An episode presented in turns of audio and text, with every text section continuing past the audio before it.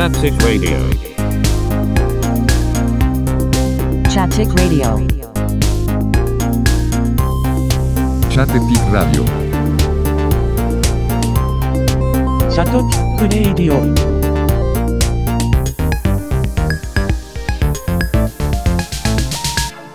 チャッテチックラジオはい、えー、皆さんこんにちは。チャッテチックラジオのボリューム24でございます。えー、あっという間に1年。2020年ももう暮れに差し迫って実はこの収録が12月31日の午後に収録をしております。えー今日もちょっと車を運転しながら大晦日の福岡市内を運転しながら収録をしております、えーあっという間に2020年も1年過ぎてしまってまあ本当コロナで始まってコロナで終わる1年。まあ実際コロナは3月とかだったんで12月本当チャッテチクラジオが1月末に始めたんで始めてすぐコロナ禍に入って1回落ち着いてで再開まあ夏前にあのーチャッテチクラジオをまた再開させてほんで10月ぐらいまで更新してたんですがちょっとね仕事でバタバタしててなかなか更新できなかったんでえーちょっと間が1ヶ月以上空きましたが最後今年最後の収録エピソード24を収録しております。えーまあ本当に前回10月の末に更新した後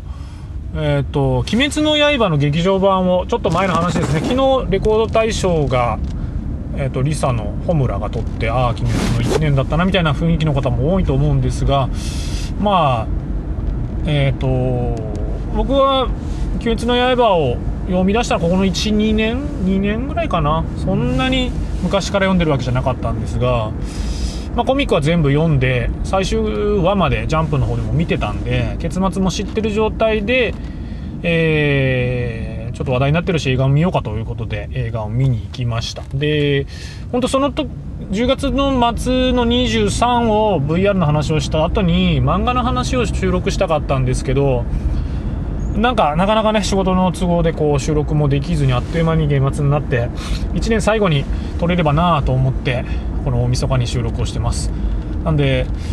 漫画の話をね「鬼滅の刃」の時をきっかけにこうジャンプ漫画をあれこれ結構見たんですよ「約束のネバーランド」とか「呪術廻戦」とかそれこそ「チェンソーマン」とかも見直したしチェンソーマンはちょっと前から読んでたんですけどチェンソーマンの藤本達樹先生の、えー、と前の作品の「ファイヤーパンチ」とかあとなんか「スパイファミリー」とかも一応ジャンプになるのかな？とかもうナルトが終わってワンピースが今の状態であのこち亀をね僕は好きなんで最近ずっとこち亀を読んでるんですけどこち亀とかもこの前 あのピンポイントで連載連載っていうかあの読み切りがあったしあの今ジャンプネクストじゃあ S q の方か。月間の方に移動してる、えーワールドトリガーとかもねずっともうすぐアニメがもう始まったのかな？第2シーズンが。あのワールドトリガーとかも好きでジャンプコミック何のかんの言ってねあのドラゴンボールとかそういう世代ですけどそれこそね小学校の頃は「筋肉マン」とか「ウィングマン」とか「キャプテン翼」「北斗の拳」とかそんなもう黄金時代も見てきたんですがまあしばらくね読むものもなくなって見てなかったんですよね。それがまあ「ワンピースまた読み出したりナルトの後半とか読んでナルトが終わったぐらいからまた読むのがもうりょうさんももう終わったのかな？でジャンプは読むのがないなと思って読んでなかったんですけどまあ本当この鬼滅ブームでまたジャンプ再注目で結局今ブームってことはこの何年かがあれだったんでしょうねすごく。ジャンプも力を入れてジャンプ復活っていうのを力入れれたんでしょうね。あの非常にいろいろ読みましたがバリエーション飛んでて。ただなんかどれも化け物とか鬼テーマが多くてそれがちょっと気にはなりましたね。なんでそういう話をまたやりたいと思ってます。漫画の話はまた次回に自分のおすすめ最近今おすすめの3つはこれですよみたいな感じで話したいなと思ってますのでその時にま「鬼滅の刃」の話とかあのジャンプコミックの話もしてできればなと思ってます。でなんだろうな。まあやっぱりコロナ禍だったので例えば好きな旅行だったりとかもう行けなかったし友達とかとも約束して飲みとかも全然行けてない。もううんウェブ飲み会とかも何回かはやったけどそれ以来はほとんどやってないし、まあ、本当になんかこう仕事と仕事の関係の人はずっと会うんですけどそれ以外はずっともう一人で過ごしてる一人というかまあまあ家族と含めて過ごしてる感じなので家の中でできることばっかりやってました。まあそういう意味では前回紹介した VR とかもちょっといいタイミングで買ったんじゃないかなと思うのでこの年末年始またちょっと改めて楽しもうと思ってますけど。まあやっぱサブスク関係サブスクのドラマサブスクの映画音楽もまあやっぱりあれですかね。え、ー、と Spotify の中で聴くとかそういう感じになってましたし。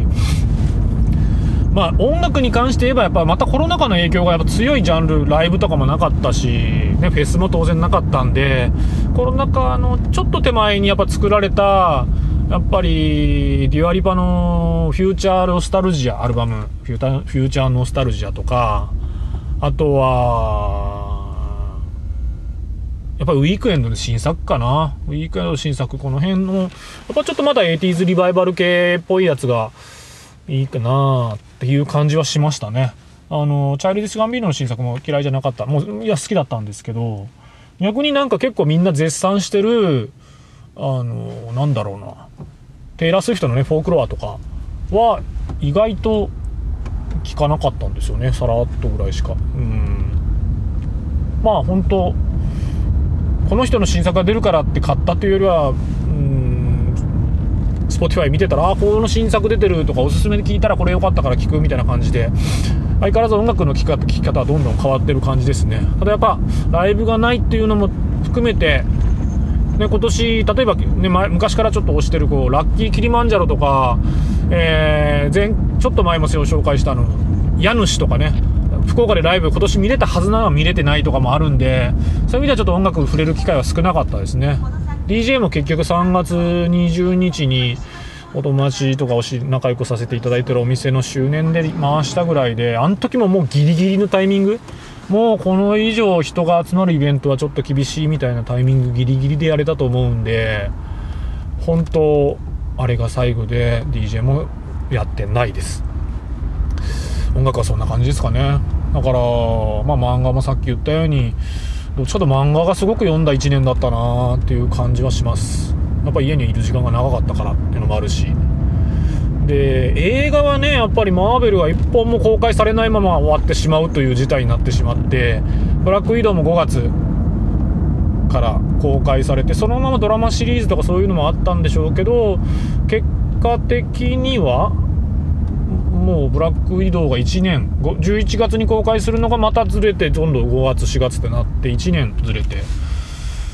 その代わりにこの後話すドラマシリーズがまた始まるよみたいな形になってまあもう非常にマーベル関係はもう見れないと。逆にやっぱ映画館は、うん、このチャッテチクラジオが始めてすぐにもねパラサイトの話をしましたけどパラサイトとかがあの、見たのが最後で、それ以来映画館見たのはさっき言った鬼滅の映画を10月末、11月頭に見たぐらいで、映画館にもずっと行けずっていう形で、ほんとサブスク配信系で映画を見てたばっまあその間やっぱ見れてなかった映画も見れたしそういう意味ではちょっと特殊な寛大状況だったしえっ、ー、とオキラスクエスト2であの VR グラスをつけたんであれでなんか新しい映画館体験みたいなのもちょっと若干できてるんでまあそれも見方映画の楽しみ方が配信の方に変わっていくんじゃないかなっていう感じはしてます。やっぱ映画館映画館ってね特別であごめんなさいあれも見ましたね。えっとテネットも見ました。テネットと鬼滅の刃2つだけ。コロナ禍以降で見たのは。テネット面白かったですけどテネットの話とかもねしたいんですけどね。でもまあこれもまたもうすぐ DVD っていうかあの配信も始まるんでもう一回ぐらい見てまあ軽い感想とかも言ってみたいですね。映画はそんな感じでやっぱり後半夏以降はドラマがやっぱり熱かった。配信系のドラマが熱かった感じですかね。えー、やっぱ8月以降に、えっとあれは Amazon プライムで配信された「ザ・ボーイズのシーズン2とその終わった後に、えーマンダロリアンがもう10月かな？ぐらいから始まって非常にもうこの2つ良かったですけどね。あの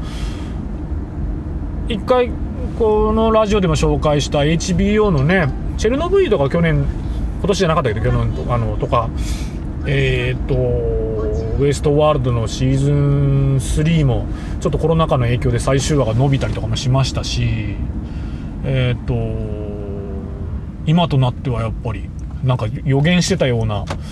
あのブラック・ライブズ・マターとマスクをつけみんながつけてるような状況のウォッチメンとかですね。もう非常にえ劇場版も見ました？改めて。もう非常に面白かったです。ドラマも。やっぱ HBO 系のドラマはねこれからも楽しみにしてますね。なんかあの今ラブなんとかアクチュアリーななんだっけな。結構それもあの HBO 系あのスターチャンネル EX で今やってるんでどっかでまた加入してみたいんですけどやっぱりディズニープラスに入ってしまってディズニープラスで今マンダロリアンが2週間前ぐらいに終わって解約して違う配信系見ようかなと思ったんですけどもうマーベルが控えてるんですよねフェーズ4の1段目えーっとワンダビジョンが1月の中旬から始まるんで、もうそれ見出したらもう結局解約あと2週、もう2週間ぐらいしかないから解約しようがないし、その後ファルコンとかもあるし、スター・ウォーズ系もまたちょっとね、公開される可能性、例えば、オビアン・ケノービーのドラマとかも発表されましたし、まあ、それはいつになるかはまだだいぶ先なんですけど、で、あの、後で話しますけども、アンダロリアンシリーズみたいな形での続編という形の発表ももう出てますし、まあディズニープラスがね、やっぱ、こう、ディズニープラスだからこそ、な、な、なんつったんですかね、マンダロリアンの話もしますけど、なんか、スター・ウォーズは好きだけど、ディズニーから入るっていうのがなんかこう苦手意識がある方が多いのか、ディズニープラス意外とみんな入らないですね。うん、マン今年ある意味ね、マンダロリアンに始まってマンダロリアンに終わったとしても過言じゃないぐらい、マンダロリアンのに、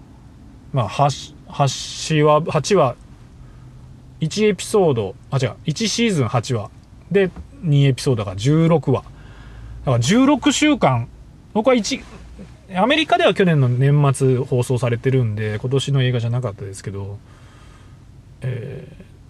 僕は今年見たドラマシリーズの中でマンダロリアンは今年から見てるんで、今年54週あるうちの16週は、マンダロリアンを楽しみに金曜日してたっていう。まあ結構な長さですよね、16週って。そこに、えーっと、ウエストワールドも入って、で、あれも、なんだ、ザ・ボーイズも始まった、ああったから、結構な毎週、こう、配信テレビシリーズを楽しみにしてたっていう。今時ドラマでも火曜日の何時のやつを毎週楽しみにしてるとかないから、ねしかも、サブスクなんでいつでも見れるのに、やっぱり金曜日に配信されると思うと、やっぱ金曜日見たいと思っちゃうんで、しかもあの、金曜日にせーので8話一気に公開されるパターンのやつと、1週ごとで公開されていくパターンがあるんですけど、僕は結構1週ごとに公開される方が、昔、まあ年も、あれだから、昔のドラマみたいで面白いのか、嫌いじゃないんですけどね、8話まで一気にボンやられると、もう寝れなくなっちゃうんで、1話完結で、こう40分ぐらいで、やっぱりポンポンって1周ずつ上がってくるの嫌いじゃないです。なんで、ワンダービジョンがね、来週始まれば、マーベルもまた再開するし、しばらくはディズニープラスだけでも十分かな。あとは Amazon プライム入ってるんで、まあその2つと、あとレンタルっていう形で、配信レンタルしていけば、まあ見たいのはもう家で VR で見るか、VR グラスで見るか、もうタブレットで見るか、でかい画面で見たいやつは、まあプロジェクターを使ってっていう方法で、家だけでも視聴環境が結構いろいろあるんで、やっぱね、マンダロリアンがね、あの、10インチ、9インチぐらいのタブレットで見るのと、家の40何インチぐらいのテレビで見るのは全然違うんすよね、クオリティが。うん。で、やっぱ 4K のテレビとか持ってないんで、日本のディズニープラスはなんかちょっとドルビーアトモス 4K じゃないんですよね。だからちょっと画質があんま良くないってよく言われるんでそういうのも対応し始めたら 4K テレビそろそろ考えてもいいかなとは思ってます。まあ本当とにかく「スター・ウォーズ」去年ねえーっと「スカイウォーカーの夜明け」エピソード9を見た後結局今年ねどっかここ23ヶ月前ぐらいに見たのかな。再やっと2回目を見たんですけどうーん。やっぱりね789は今となってはやっぱ789だったなみたいな感じでそれとテレビシリーズを企画してもしょうがないけど、まあ、マンダロリアンの出来がね出来がやっぱ。あのこのマンダロリアンの話だけでもまたねちゃんとしたいんですけどまあ8話かけ2の16話もう最高のね16週間ですよ本当に。一気に見れる人は本当最高だと思うんでぶわっと見ていただければと思うんですけど結構好きなキャラクターも出てきたりとか話も世界観も話作りも絵の作り方も全部良かったですね。まあ、まあ、ベイビーヨーダに全部やられてしまうっていうのもあるんですけど、まあ、非常に良かったです。監督もね毎回ディレクターが誰だっていう感じで。シーズン1はわりかし決めたディレクターさん監督さんでやってたんですけどそれメイキングがねまた8話9話ぐらい公開されてるんでそれもぜひもうメイキングの5話かなんかと6話5話のテクノロジーの話と6話のその VFX あなんていうんですか特殊効果の話マンあベイビーヨーダーをどうやって動かしてるかとかの話。この2つ見るだけでももううわ今の映画こんなやって作ってるんやっちゅうぐらいのてやっぱり「スター・ウォーズ」エピソード123の時のやっぱりこう CG フル CG と今やっぱりマペット？やっぱ人形を使うとかその特殊メイクをするとかで昔の「スター・ウォーズ」のやり方を今の CG で再現するっていうようななんかこう CG とうまく気がすあの辺の撮影方法とかもうめちゃめちゃ楽しいんで映画好きな方とかはもうぜひ「マンダロリアン」の2シーズン16話プラスメイキングの89話ぐらいあるんでそれはもうもうぜひこの年末年始おすすめです。やっぱドラマがねやっぱドラマと漫画が一番この1年は見た感じはしますね。そのカルチャーコンテンツっていう中ではやっぱり比較的気軽に見えるんで家にいて見れるっていうのが大きいんですけどコロナ禍の中では。やっぱり旅行行ったり旅したりとかそういう外に出かけたり買い物したりっていう機会はできるだけ抑えてたんでやっぱそういうコンテンツを楽しんだ1年になったっていう感じはしますね。まあ本当にあっという間に2020年も1年と終わり。えー1月の末から始まってね弟さんと2人で始めて2月の末ぐらいまで収録して公開2月末までやったんですけどエピソード9ぐらいまでやったのかな。で弟さんがちょっと病気になってしまい1回ちょっと中断と。で6月だったかな6月だったかな再開を1人で始めてやったんですけどやっぱね1人だとね1人喋りはやっぱり聞くのも大変だしうん作る方もねやっぱりこう会話のキャッチボールがあるわけじゃないんでやっぱりゲストシリーズをやりたいんですけどなかなかこういうコロナ禍の中で人と会って話すっていう機会も作りづらかったんでうんゲストシリーズもなかなかそういう中でもね出てくれた人例えばね翔さんとかあの R2 さんとかね出てくれたんでそれはそれで本当楽しかったですし今後ちょっとねお仕事の都合上こうそんなにポンポンポンポンは更新できませんがまた楽しい話はあのこうこの話したいなとかこの話をぜひっていうあった時にまだカルチャーの面とかそういう面も含めてお話できればなと思ってます。あと最後にやっぱねあの大堀公園の時に話したようにねあの今まで iOS を使ってたっていうかその iPhone とか iPad を使ってたそのテクノロジーを Mac に導入するっていうそのね ARM 版 Mac って言われるのが出るよっていうのが楽しみですっていう話をずっとしてきたんですけど11月末かな？11月にじゅなあ10月から11月の Apple の発表のラッシュすごかったっすよね。最後のあの AirPods Max まで出るとは思わなかったんでもう一個足してくるかと思ってびっくりしたんですけどでも Mac も発表されたり iPad Air とかなんかほんと今年はいろんなものが Apple はこのコロナ禍の中でどんどん出してきたなっていう売り上げもすごかったんじゃないですかね。でいわゆるその iPhone、iPad でずっと10年間作り続けて iPhone4 から作ってきた A シリーズって言われる CPU が、あのー10年間作ってで結局その発展系としてそういう技術を Mac に導入するっていう形で Mac に M1 シリーズ M1 チップっていうのがあの、えっと iPhone とかは A シリーズ A4 とか A5 とか今 A14 まで出てるのかな。この Mac に関しては M1 チップっていうのが出てなんかね T2 チップとかいろいろね Mac ってこうチップの名前があったんですけど全部それ統合してメモリーとかも全部入れた M1Mac って言ってこれがねやっぱ結果的に最後ちょっとこうパソコン業界をちょっと震撼させてしまったというかまあ何百万何千万使ったあ何千万もないか何百万使った PC と比べると当然10万から今回発売されたのは78万ぐらいから1 5 6万ぐらいも,、まあ、もうちょっとあるか。20万ぐらいまでのラインナップで出てるんですけどそれは何百万のパソコンに比べると性能は落ちるかもしれないけどでも多分この辺最近出た10万から20万ぐらいまでのパソコンのスペックは凌駕するような性能をもう出して、うん、あのこれねこのポッドキャストを始めるきっかけになった ドリキンさんとかのあのやっぱりポッドキャストとか YouTube とか見ててもすごく分かりや見てる人は分かりやすいんですけどまあ要はあのパソコンの性能のこう向上と CPU の速度とかいろいろあったんですけど結構頭打ち感はあったんですよ。新しいのが1年に1回出てもそんな性能が急に倍になるとかはなかったんですが要はパソコンとかもねインテル入ってる。インテルはインテルあの CPU はインテルが作ってる。メモリは違う会社。グラフィックボードは違う会社。ハードディスクも違う会社っていう形でこうそういうそれぞれのスペシャリストが作ったものを組み合わせてパソコンの1台ってなってるんですけど Mac は iPhone も iPad も、えっと Mac も一応 Apple が発注していろんなメーカーが部品は作ってるけど Apple として調子調整して作っていく。その中で CPU はインテルを使ってますよとかあったんですけどついにその中の CPU も Apple 製にしてしまうっていう選択をして結果的にはそのチューニング？要はそれぞれの部品さっき言ったようにいろんなメーカーのいろんな部品の最高なものを組み合わせたら最高になるかっていうと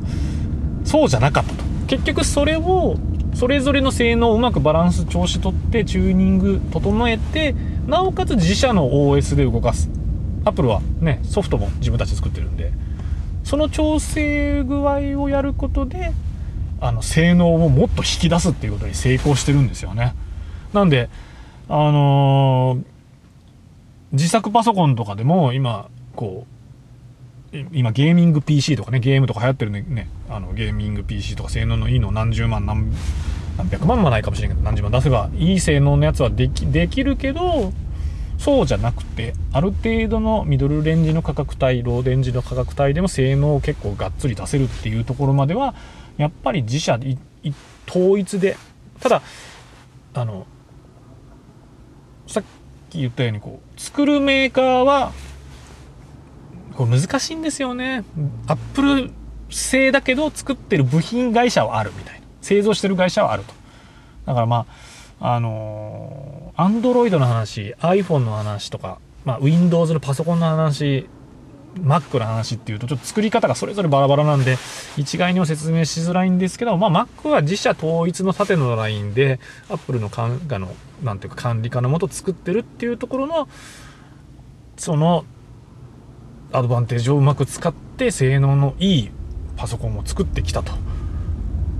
でそれで結果を、まあ、iPhone シリーズ iPad シリーズでえ月方10年も結果 Mac に注ぎ込むことで成功したっていう。ものすごいあのパソコン業界にとってはすごい結果になったなっていうことで M1Mac すごい売れてるみたいですけどね。あの僕も値段安かったんでこれやったら MacBookPro の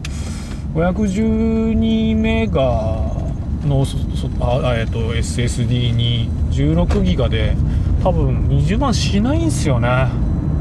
だからもうそれでいいなと思って今も10今8ギガの512だけど、まあ、16ギガになれば倍だし32とかいらねえかなと思うんでもう MacBook Air でもいいんですけどね全然。まあ MacBook Pro 来年 M2Mac が出るのか来年とかのバリエーション見てまあそこそこの価格帯シリーズ買おうかなと思ってます。インテル Mac の MacBook Pro の全のせっていうかハードディスク1テラとかにしたらやっぱね2 5 6万278万ぐらいするんですよね。ちょっともうそんな価格出して買うパソコン買う理由がなくてもう20万以内せめて収めたいと思ってたんでまあインテル Mac ではなくてもう M1Mac もうこの価格帯も安くなって性能はめちゃめちゃ良くなったっていうのは本当大歓迎ですね。なんで来年ぐらい Mac か久々買い直すかもしれないです。もう67年も同じの使ってますけど。最後の話ちょっとマニアックになって長くなりましたけど。まあそういうテクノロジーもねあの自分が買ったのは結局今年は買ったのはオキュラスクエストだけにはなりましたがオキュラスクエスト2もすごいやっぱテクノロジーの進化を感じるしこれからもまた面白い製品ってどんどん出てくるんで、まあ、チャッテチクラジオではそういうカルチャーコンテンツからやっぱりガジェット系の話っていうのが中心になってくるのかなと思ってます。本当はね旅先でご紹介をするとか旅先のとかそういう話もしたかったんですけど今年は出れなかったのでそれをまた実現できればと思いますがまあ来年に向けてまた準備をしつつ余裕がある時はこんな感じに3 0分ペラペラと喋って皆さんになんか最近の動向をお伝えできればなとでまた弟さんもね先日、えー年末に会ってきてすごく元気の姿を見れたのであの近いうちに登場してもらうのも近いんじゃないかなと思ってますんでぜひそちらの方もお楽しみに。できればやっぱり一人話よりは会話でお届けする方が楽しいと思いますので。そんな感じで、あのチャッテチックラジオの2020年、えー2020年の1月末から始まったチャッテチックラジオも、まあ来月で、年明けて来月丸1年ですけど、まあ2020年なんとか、ちょっと更新頻度も後半落ちてきましたが、なんとかエピソードが24までお届けができました。31年目のポッドポップライフポッドキャスポッドキャストが30何本だったんでそれを目指そうみたいな話したような覚えはありますけど30まではいけませんでしたが24本更新できました。24本ってことは1ヶ月2本。まあいいペースじゃないですかね。後半は落ちたけど。なのでこんな感じでえー、と1年過ごしてまいりました。来月ねまた1周年になるのでまあ1ヶ月に1本ぐらいずつは上げていきたいんですけどまた仕事の具合とかを見ながらとかなんか楽しい作品を見たよとかなんか楽しいもの買ったよとかどこどこ行ったよみたいな話が溜まってきたらまた収録したいと思います。ということで、えーまずはとりあえず2020年あの多くの方に聞いていただきましたこの、えー、チャッテチクラジオ。2020年の収録の分に関してはこの辺で、えー終わりたいと思います。えー2021年も楽しい日々になりますように。これ12月31日収録さっきも言ったようにしてるんで聞く人はもう2021年になってるかもしれませんけど2021年も楽しい1年で皆さんが迎え入れますように願っております。でコロナウイルスのね蔓延も一日も早く収束してねあの医療機関の方々とかも本当苦労されてると思いますので一日も早く収束して穏やかな日々が戻ってきたらいいなと思っております。はい。2021年も皆さん楽しんでいきましょう。ということでチャッテチックラジオ、えー、兄でした。ではまたまた次回の更新をお楽しみに。どうもありがとうございました。